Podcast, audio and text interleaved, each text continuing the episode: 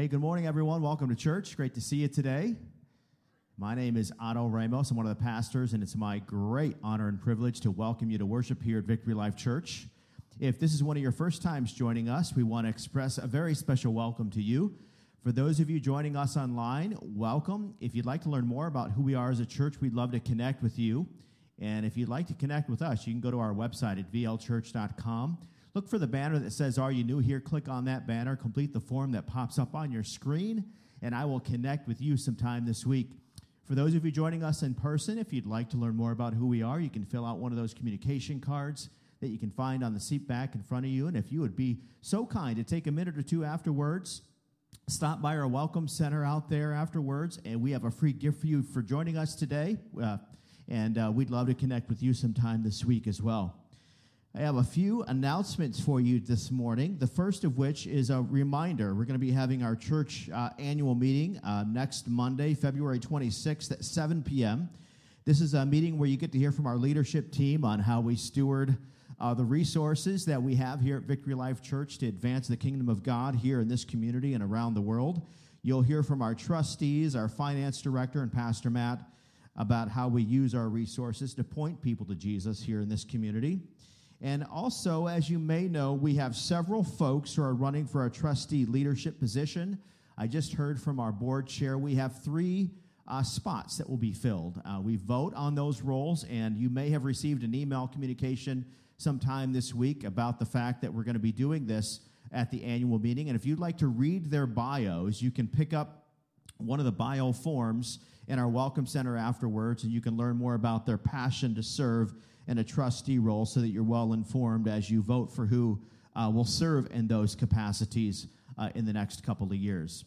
Well, um, I'd also like to make mention of our Pursue Night that's going to be happening in a couple of weeks on Friday night, March 8th at 6:30 p.m. It's a worship night. We're really excited about this, and we've asked you to consider and pray about what you might bring to offer unto the Lord.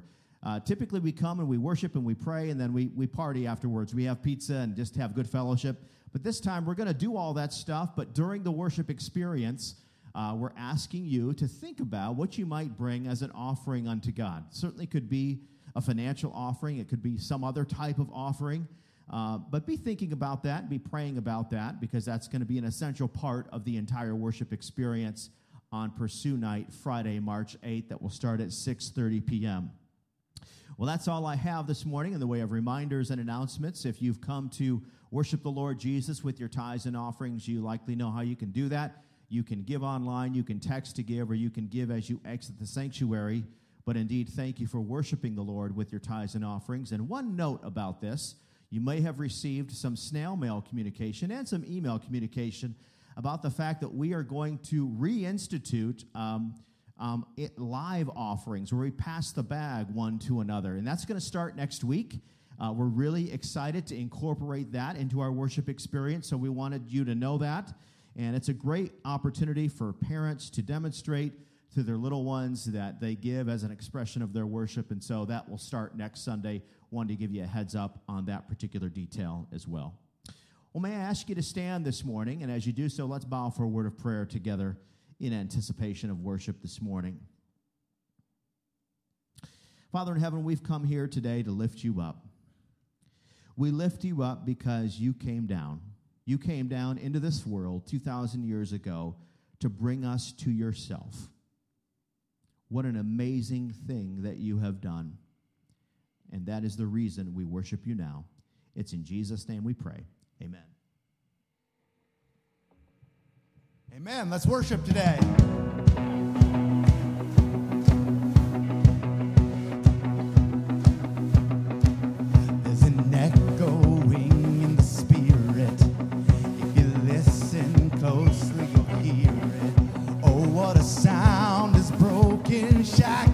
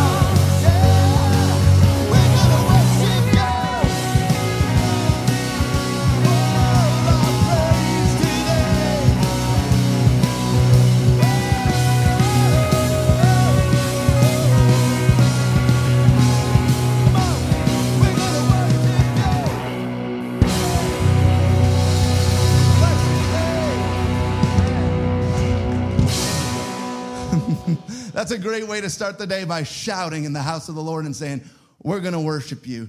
When Jesus was making his triumphal entry into Jerusalem, the Pharisees said, Shut your disciples up. And he said, Absolutely not. If they don't praise me, the rocks will cry out.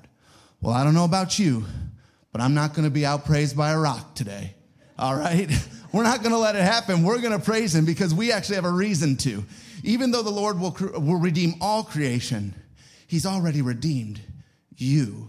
You have a reason. You see, Jesus came to the earth, he died for your sins, that if you ask for forgiveness and believe in him, you'll have eternal life, everlasting life. We have a reason to praise. You know what's even cooler than that? He chose to make his dwelling place right here in our hearts. This is where he's sitting right now. That's amazing. So, who else is worthy this morning? No one else is worthy of our praise. There's many things that grab our attention, many things that grab our worship, but no one else is worthy. When you have a creator God who's willing to make his home right here, oh man, he is worthy and nothing else is worthy. So let's worship him today. Let's bless him and praise him.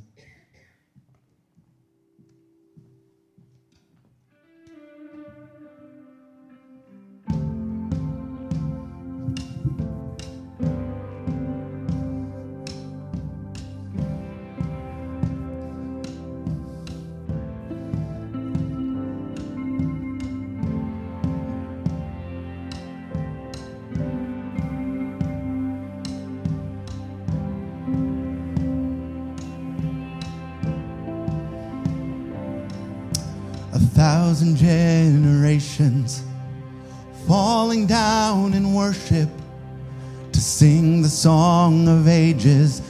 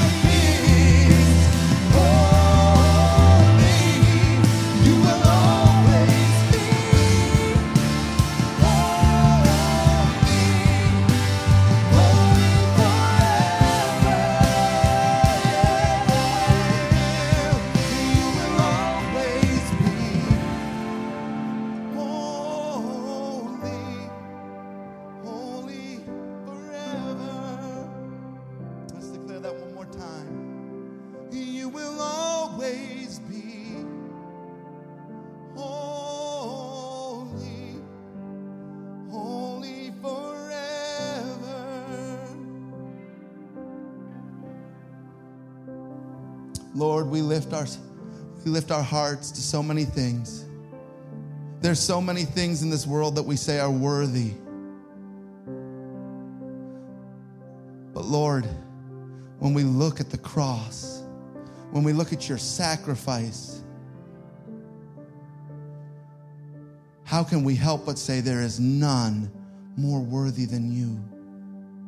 You are holy, good, awesome.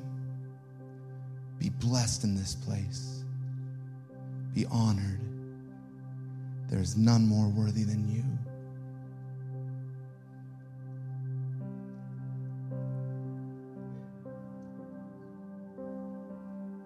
We turn our hearts to you, Lord. We declare this morning that we love you.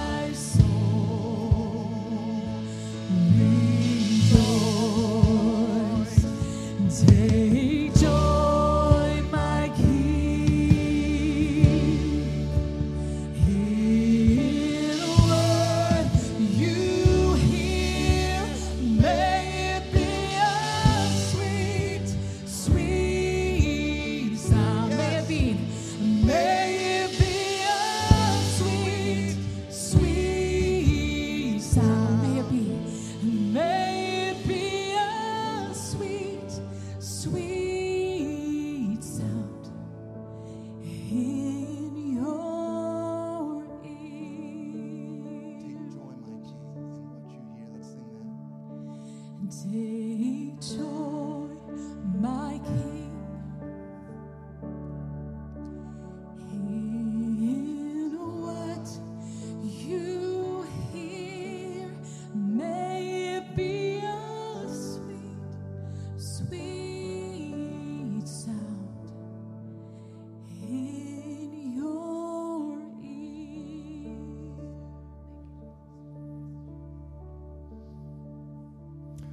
Lord Jesus, we honor you today because you first loved us. We love you today because you gave your all for us.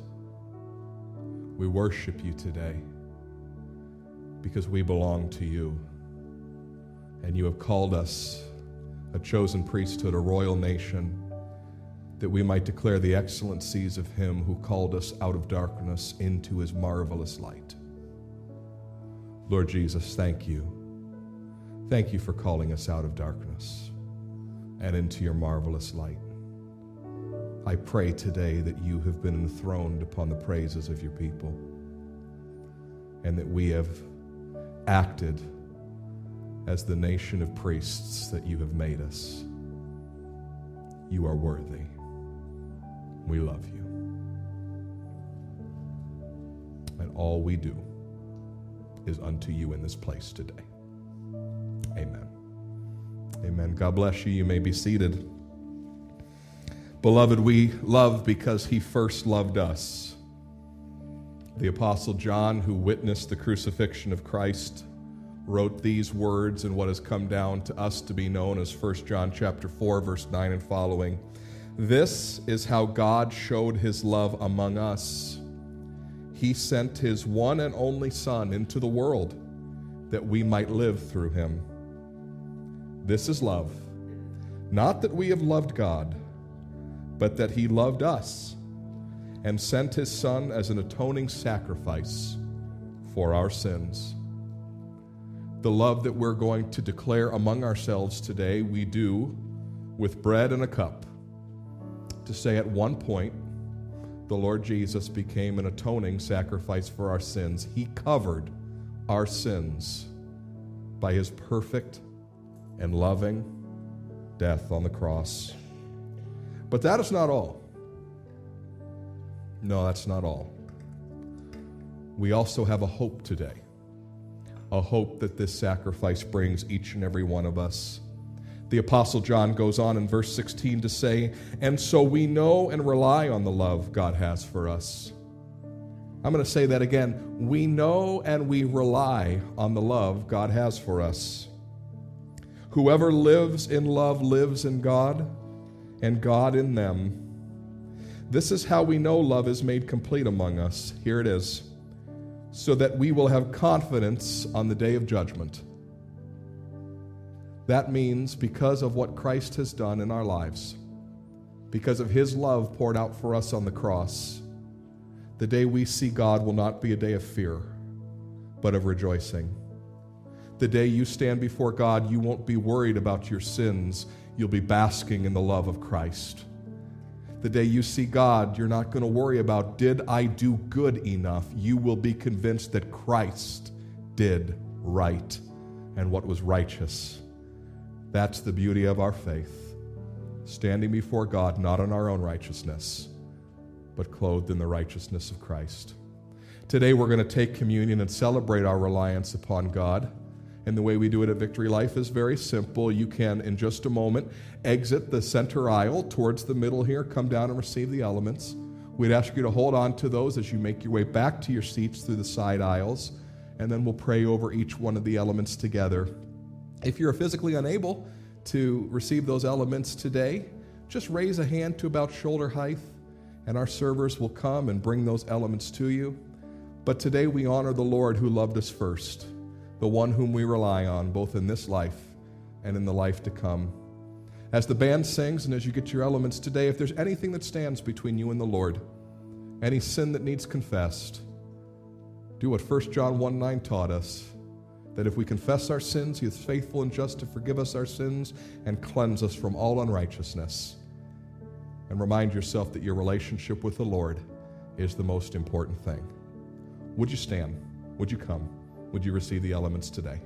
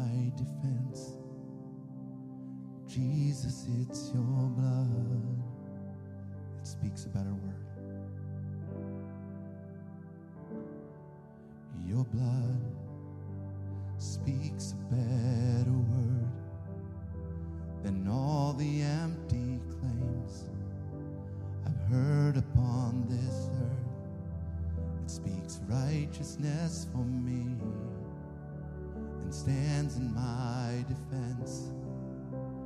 Jesus, it's your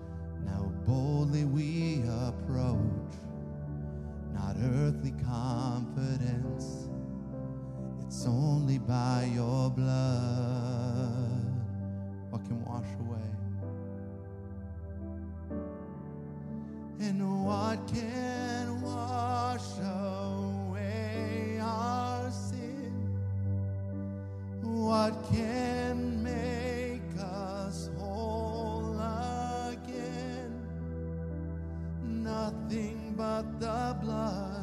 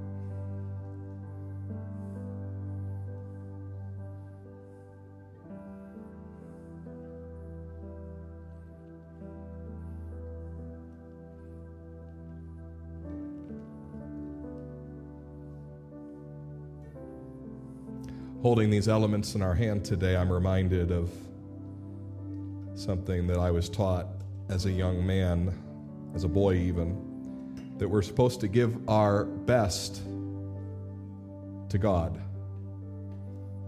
But this bread in our hands today signifies that God gave his best to you. That Jesus came to this earth and gave his life on your behalf. God gave his best to you. This is love.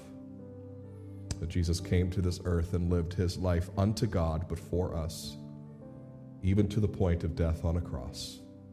Would you bow your heads and pray with me? Heavenly Father, we thank you for giving us your best, your one and only Son, the only one whose obedience to you was going to be enough.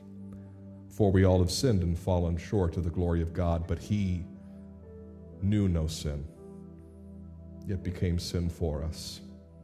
We thank you, Lord God, that you came to this earth and allowed your body to be broken on our behalf. I pray we would never become familiar with this fact, but we would stand in awe of you always. Let us eat the bread together.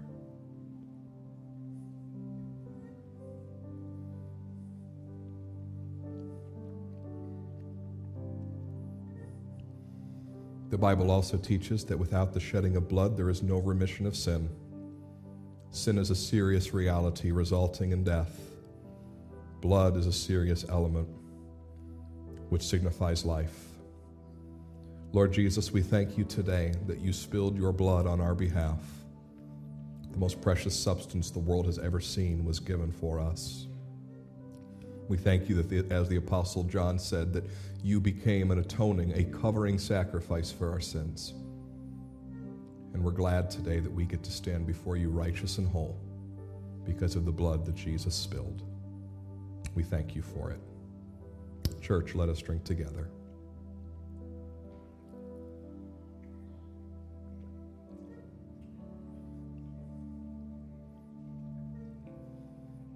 For just a moment, consider all that you've been forgiven for and all the joy that you've known in Christ.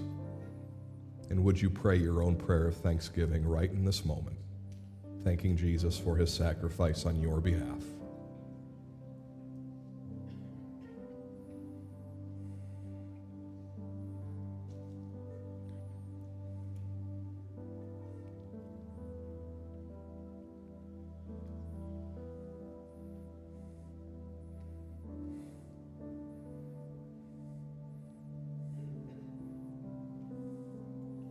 Now unto the Lord on whom we rely, unto the one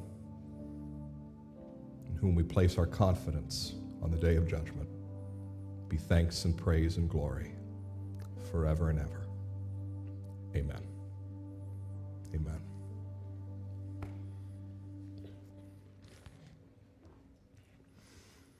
Well, welcome once again to Victory Life Church this morning. I'm Pastor Matt, and it's going to be my great pleasure to share the Word of God with you this morning. Before you, we do, I want to remind those who might be newer or newish to Victory Life that there's a little receptacle in the seat back in front of you, specifically designed for communion cups. That you will not have to be encumbered with those for the remainder of the service. So if you want to put yours in your receptacle, and I'm going to use this little monitor thing right here for mine. And uh, I'll clean that up before second service, Rachel, wherever you went. But anyhow, so glad that you're here. Uh, before the children are dismissed for Children's Church this morning, I want to do a bit of VLC housekeeping with you and announce a change in our worship services as we move forward. Uh, for those of you who are on our members and regular attenders mailing list, you would have received a letter this week detailing all of this. If you are not on that list for whatever reason, either one, we don't know that you consider yourself a regular attender, or uh, perhaps uh, you've had a change of address and we're not aware of it, we do have letters available for you on your way out this morning. The ushers will have those in their hands that explain what I'm about to talk about more fully. But we are going to experience a change in our worship service starting next Sunday, which is really just a return to what we would call normalcy, in that we are going to, beginning next week, take a live offering as part of our worship service. Uh, for since COVID began, we've had a little basket or a bucket or a box outside the sanctuary that says uh, offerings. And the reason we started doing that was simply because when COVID started, no one wanted to share germs with other humans. I still don't want to share germs with other humans. But we thank God today that the power of COVID has waned and the power of Purell has remained the same. And so when we do anything as a church, especially in regards to worship, it should match our theology. And our theology is, is that giving and worship is not crass, it's a blessing. It's a way to celebrate the Lord together, and it has been since the dawn of, of time when God began to pull his people out of Egypt and set them up in the promised land. We give and we worship in giving together. And so this uh, thought started about a year ago, and we began to think about, well, you know, we're not really suffering financially. I mean, in fact, our, our gifts has grown as a church every single year, even since COVID. So this isn't hurting us, but the question was not a question of finances, it was a question of worship. We learned two weeks ago that giving is worship, and we believe it's powerful to model together that we give towards a Lord and a common cause together, and we do this together as a church. So that's why we're going to start taking a live offering again starting next week. Now, one of the uh, big drawbacks to that, not drawbacks, but maybe one of the things we had to consider was a lot of people give online, a lot of people don't carry checks, and a lot of people don't carry cash anymore. And we don't want to preclude you from that. That's not at all uh, a detraction from your worship. And if that's the way you give unto God, more power to you, and we're glad that you do that. But we do have young people in this room who giving unto God needs to be normalized for. We do have young believers in this room who giving unto God needs to be normalized for, that we can say this is a collective act of worship. And so that's why we're going to do this. And I thought to myself, well, what does that mean for me? I don't carry cash, and my wife carries the checkbook. So what do I do that is actually worship? And I thought to myself, you know, I haven't yet pulled my kids aside on those days that we tithe and give offerings online and say, hey, this is what we're doing. But I've also thought, as a collective act of worship, how important it would be for me to bring a gift before the Lord each and every Sunday. So I'm going to begin to do that. I'm going to begin to be intentional about that, something above my regular giving, to say, I'm worshiping with my church today, and this is a valuable act of worship. You might say, is, is that for us to see? No, if you knew what offerings I was going to bring every week, you might be embarrassed for me. So it's not that at all. It's not for you to see. But starting in second service, there'll be three young boys sitting to my right. And they're going to see that their daddy gives unto the Lord. And that's going to want them to want to give unto the Lord. It's going to make them want to model what daddy's modeled and do what daddy does. And so that's why we're doing this. We want to model the right things to the people around us. Are we always going to do it this way? I don't know. But for now, we as leadership felt that it was worthy of consideration, that our worship matches our theology. And that's why we're going to take a live offering again starting next week. That's all I have for you is by way of housekeeping. So at this time, young disciples, you may be dismissed and head on down the hall to get a message on your level. There's a pinch hitter today, and I know you're going to enjoy Micah. He's, he is ready for you. Hey, old disciples, if you have your Bibles, will you turn in them to Luke chapter 7? That's where we're going to be this morning as we begin a series on worship. Fully formed disciples worship the Lord. How many of you watched the Super Bowl last Sunday? Did you, did you at least turn it on for five minutes? There was a commercial that took place during the Super Bowl. It was one of those He Gets Us commercials. Have you seen those? Where someone's trying to portray, portray an aspect of Jesus that maybe the world doesn't recognize. And it had all of these people who would normally be, in our minds, political or social enemies washing each other's feet. And then at the end of the, at the, end of the, of the ad, it says, Jesus washed feet. And I thought, okay, yes, he did. And I'm not judging the advertisement. I'm not thinking anything about the commercial whatsoever, but I was kind of interested in how the world would perceive that. So I went to one of my favorite websites that has sports and pop culture, and there it was. And the question was, what was that ad all about? So this secular writer, a non Christian writer, wrote that ad was simply weird. Why? Because there's absolutely no context for Jesus washing feet, right? That was just weird to a non Christian, somebody who'd never read John chapter 13. Why would the Lord of the universe, even if you believe that he was the Lord of the universe, wash feet? Now, we as Christians were like, oh, that's beautiful.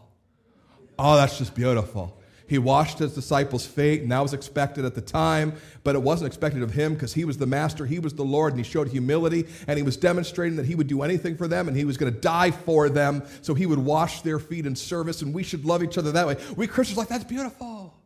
And the world's like, what? Jesus washed feet. You know, when I was growing up, one of the greatest questions in the church was, are we relevant? Now, I'm, I'm, I'm rounding the bend into my fourth decade, and that was the great question of the 90s. The church was considered irrelevant, and so when we said we want to be relevant, one of our goals was to not be weird. We don't want to be seen as weird or construed as weird. But I want to tell you, so many of you are weird. And the church is, is, is not going not to change in its weirdness based on you or me. What I'm concerned about as a pastor and I'm, we're coming into this new era where I think relevancy is being replaced in the church world by authenticity. It is the question not is what we do weird, is what we do authentic and biblical. Not, not is what we do relevant, but is what we do biblical, and is it, is, it, is it honest and authentic towards God? Well, here's the thing about worship any expression of true worship to the non believer will look weird. I'm going to say that again. Any Christian expression of worship that is in the scriptures that God finds acceptable and normative isn't going to look normal to the outside world. But I have a bigger concern, and it's not about the outside world. I'm concerned that within the American church today, we call weird what God calls acceptable. That's my concern. We call weird what God calls acceptable forms of worship. Our worship will never be acceptable by the world standards. The way that we honor God physically, corporally, with our bodies will never make sense to the unbelieving mind. But to those who know Christ, my concern is that we're often looking at the worship of others and going, that's weird. I don't, I don't like that in my church. That's different. I'm not going to engage in that, even though the person down the pew might feel comfortable. And we don't ask ourselves the important question. And the important question is this Am I actually a worshiper? That's the important question that's going to mark this era of Christianity. Not is their worship weird or is my worship weird or the way they relate to the Lord weird. The only real question is if a fully formed disciple is a worshiper, am I actually one of them? So today I want to take you to the weirdest story of worship in Scripture. Sometimes I like weird. Now, I'm going to tell you this. When you go through the workshop, our tell the story element of our mission, when we talk about evangelizing the world, I don't want Christians to be weird. If you're weird in your neighborhood, stop it. If you're weird in your, in your, in your, in your workplace, stop it. If you're weird in your school, cut it out. We're trying to win people to Jesus, not weird them out. But I'm going to say something to you. I'm going to, I'm going to play my hand right here. Bloop. There's my hand. It's okay to be weird in church as long as it's biblical and acceptable forms of worship unto the Lord. So I ask you again are you a worshiper?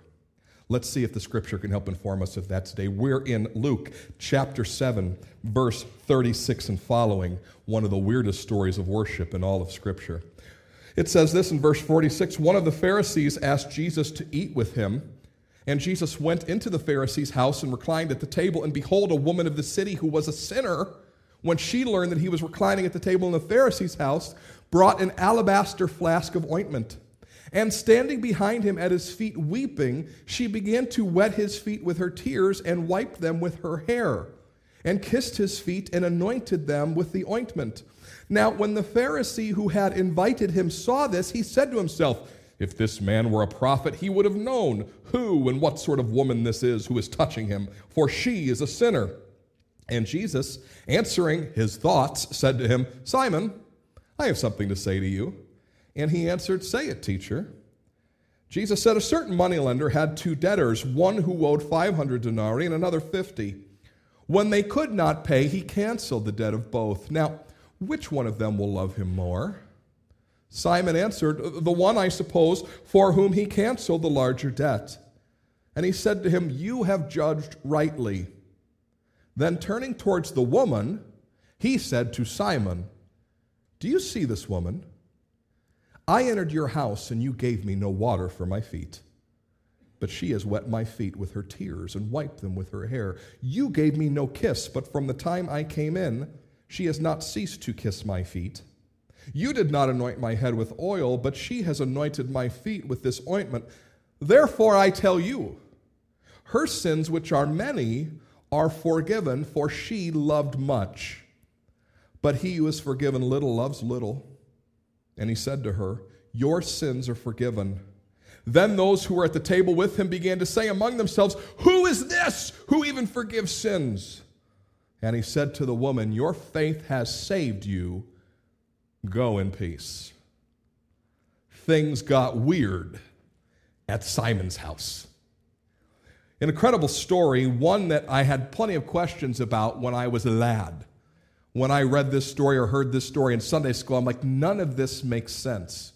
Because even though the Bible describes her for being at his, at his feet behind him, I'm imagining a dinner party, and I can't figure out for the life of me why this woman would crawl under the dining room table. That, that, that for me was the non starter. This story absolutely cannot be true. But here's what's taking place. Let me, let's see if we can break this down, and hopefully we can do it in, in, in, a, in, a, in a fast fashion. In the ancient world, there was something called a symposium. We have them today at colleges and universities, but the concept of a symposium in the ancient world was this When there was an important dinner party going on in town, everybody from the town was invited to come after dinner and listen to the discussion. So, in essence, when the leading figures of the town got together and maybe a guest came to town, as Jesus has come here to the city of Nain, that then it would be normal for you after that dinner party to go and stand behind the table and listen to the conversation of all the smart and influential people. Now, you say, I would never do something like that. Well, you have streaming services. You have Xboxes and, and, and Nintendo Switches and Clive Cussler books. You have all types of things to amuse you. This was the ancient world. This was about as important and entertaining as it got. This is better than a Cavs game for these people. They're going to go and they're going to listen to this discussion about the law or about politics or about God. So that's why there would have been people here at this dinner party. Secondly, you have this question of how did her tears hit his feet unless she crawled under the table? Where in the ancient world, this ancient symposium, what you did is you sat at a U shaped table and you reclined on pillows at a low table with your left arm at the table and your feet out behind you. And so they're not sitting at dining room chairs, they're leaning like this. So to be standing ah- behind him is literally to be standing behind the table and at his feet. But the most important question is this why is she there? Not how did her tears hit his feet, because that's easily figured out by just looking at cultural context. Why is she there? Because she is certainly the unworthy woman of the story. That's who she is. We are told that she is a sinner. By every commentator's estimation, when we see the words attributed to her throughout this story, it is clear that she is a prostitute by trade. Therefore, she is unworthy to be there, and she's certainly unworthy to touch Jesus. She would have been a social outcast. This is a dinner party where God's people would have been keeping kosher. She would have been looked upon that night not only as the social outcast that she was, but to, at a dinner party as a contagion. She is the four year old sneezing in the applesauce. She is a problem. She ought not be there by any stretch of the imagination. She defiles the dinner by her very presence. So, why is she there?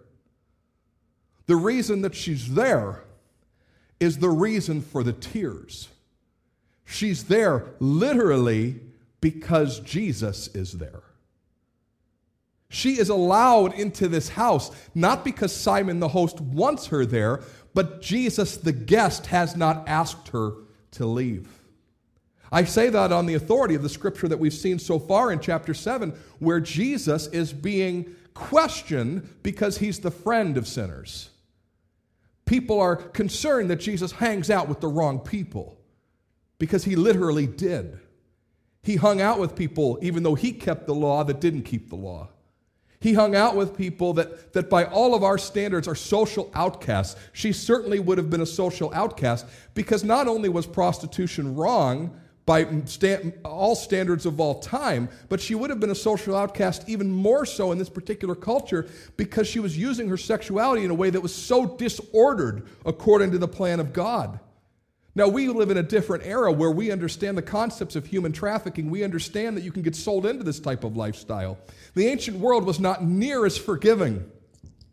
She was a contagion, she was a social outcast, and she was proof positive that the enemy can disorder even the good things in life. Yet Jesus does not ask her to leave. He's, she is there as his guest, and therefore tears ensue. Because everywhere she would go and every interaction she would have would be like this.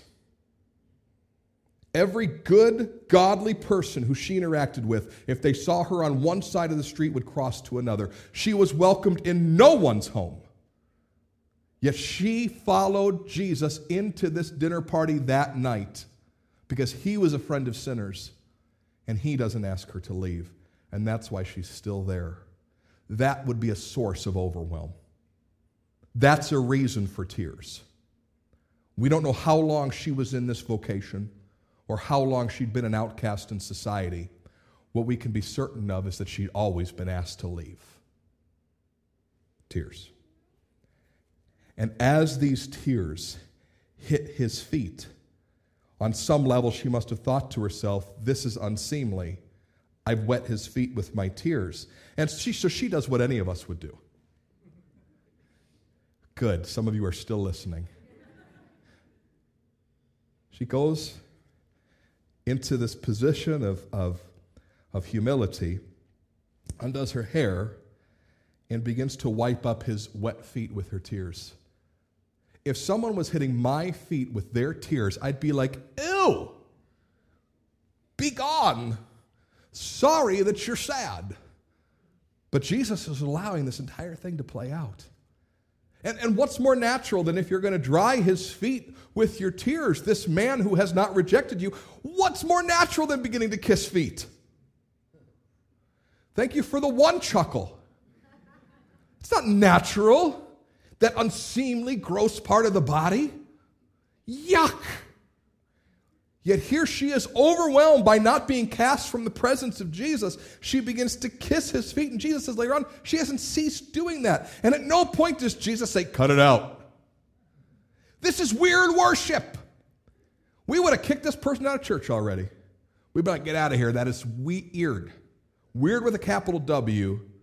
That's not okay. But, but Jesus doesn't say anything.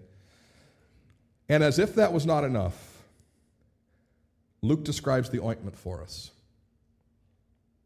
Women of the ancient Near East carried a jar about a necklace that was full of ointment from alabasteros, the place where this alabaster stone would have been hewed.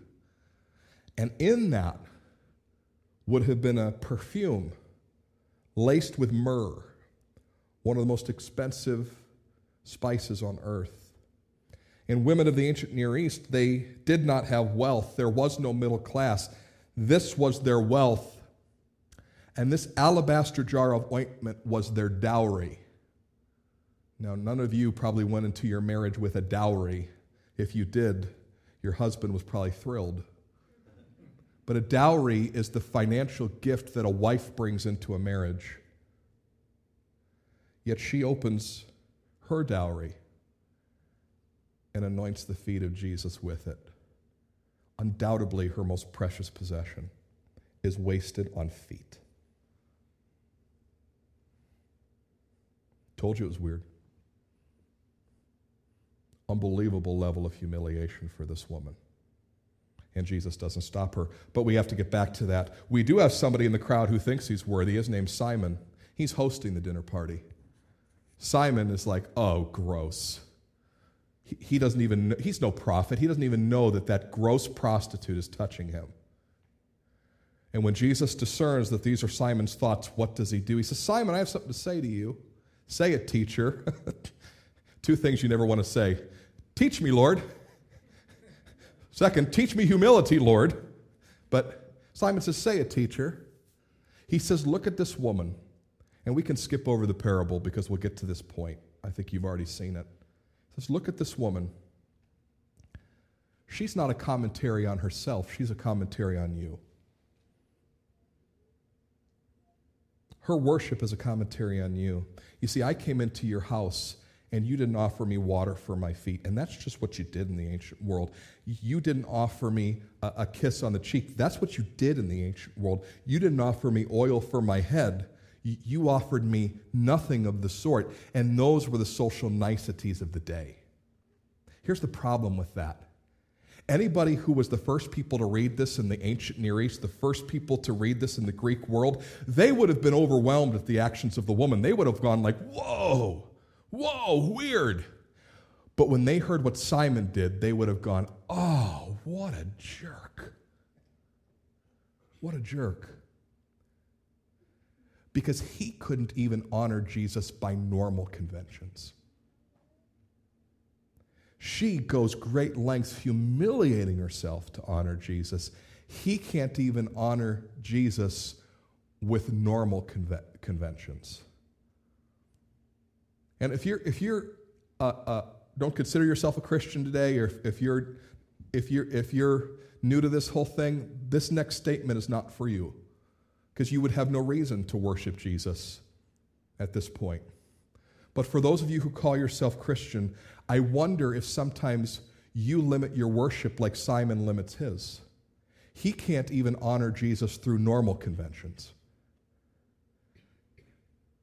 even normal acts of worship are too weird for him. I'm concerned about that, even, even normal acts of honor. So Jesus says, you know? Here's the difference between her and you, Simon. She knows she's not righteous, and you think that you are. She knows she doesn't have it all together, and you think that you do. But we haven't really answered the great scandal of the day. Jesus has told us why she did what she did. Jesus has outed Simon as the jerk of the story, but he hasn't told us the most important thing. Why didn't he stop her? Because it is weird. And the reason he doesn't stop her is simple he's worthy of it. He's worthy of that level of worship. If he wasn't, he would have stopped her. And I think this is what we miss asking ourselves the questions of are we really true worshipers, worshipers who worship in spirit and in truth, the way Jesus told another woman was the goal. We're never asking ourselves if, if we're worshiping in a way that shows that Jesus is worthy. We're simply asking ourselves, are we worshiping in a way that we prefer and is proprietous? I'll say that again. We're not asking ourselves if we're worshiping Jesus in a way in which he, it is worthy for us to worship him. We're, we're just asking ourselves, are we worshiping in a way that, that is my preference and full of worldly propriety? But I don't care if you start in the book of Genesis and see Abraham building an altar to an unseen God, or if you go all the way to the end of the New Testament in Revelation and every single creature on earth is bowing down before the Lamb. But worship is never proprietous by human standards. And worship has nothing to do with the preferences of people, it has everything to do with the worth of God. This woman knew the worth of Jesus because he was the only one who could forgive her sins. Even before the cross, the very authority that emanated from his person allowed her to know that he was worthy of this level of worship. Her worship was proof that she understood his worth, that he was the one who could forgive her and give her new life and life eternal. And of course, he says these remarkable words to her, words that are just shocking by any standard of theology Go in peace, your faith has saved you. As if she somehow worked to achieve her salvation. But we can be certain that she did not. We could be certain of what we just said. The way that she worshiped demonstrated that she knew his worth. And it is his worth upon which our salvation is based. So I ask you, my friends, my church family, do you currently worship in a way that demonstrates his immeasurable worth? That's what makes us worshipers in spirit and in truth. Would you bow your heads and pray with me?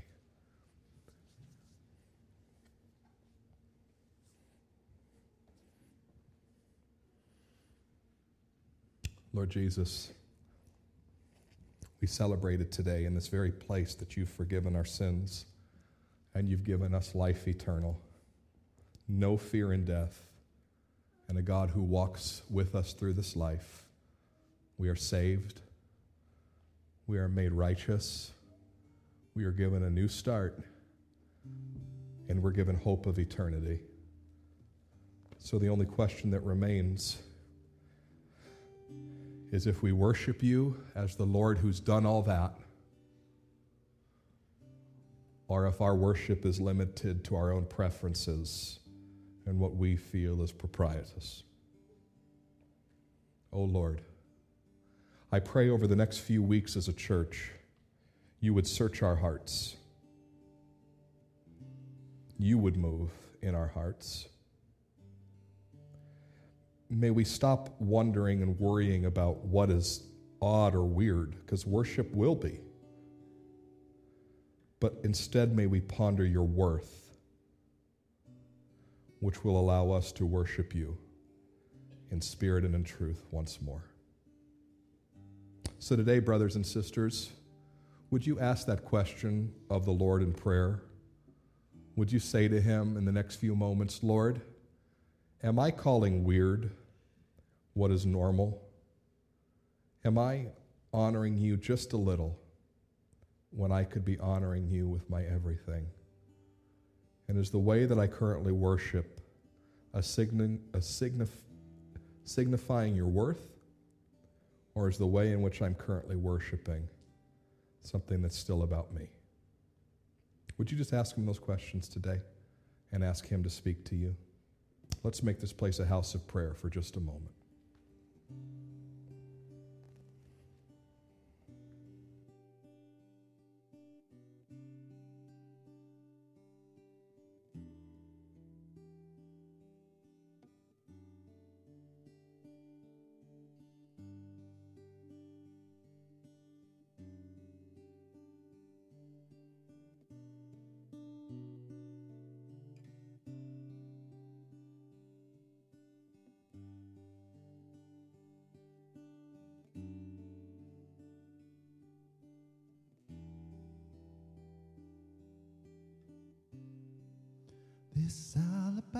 Jar is all I have of worth. I break it at your feet, Lord. It's less than you deserve. You're far more beautiful, more precious than the oil, the sum of my desire and the fullness of my joy because you spilled your blood, I'll give my heart as an offering to my King. So here I am, take me as an offering.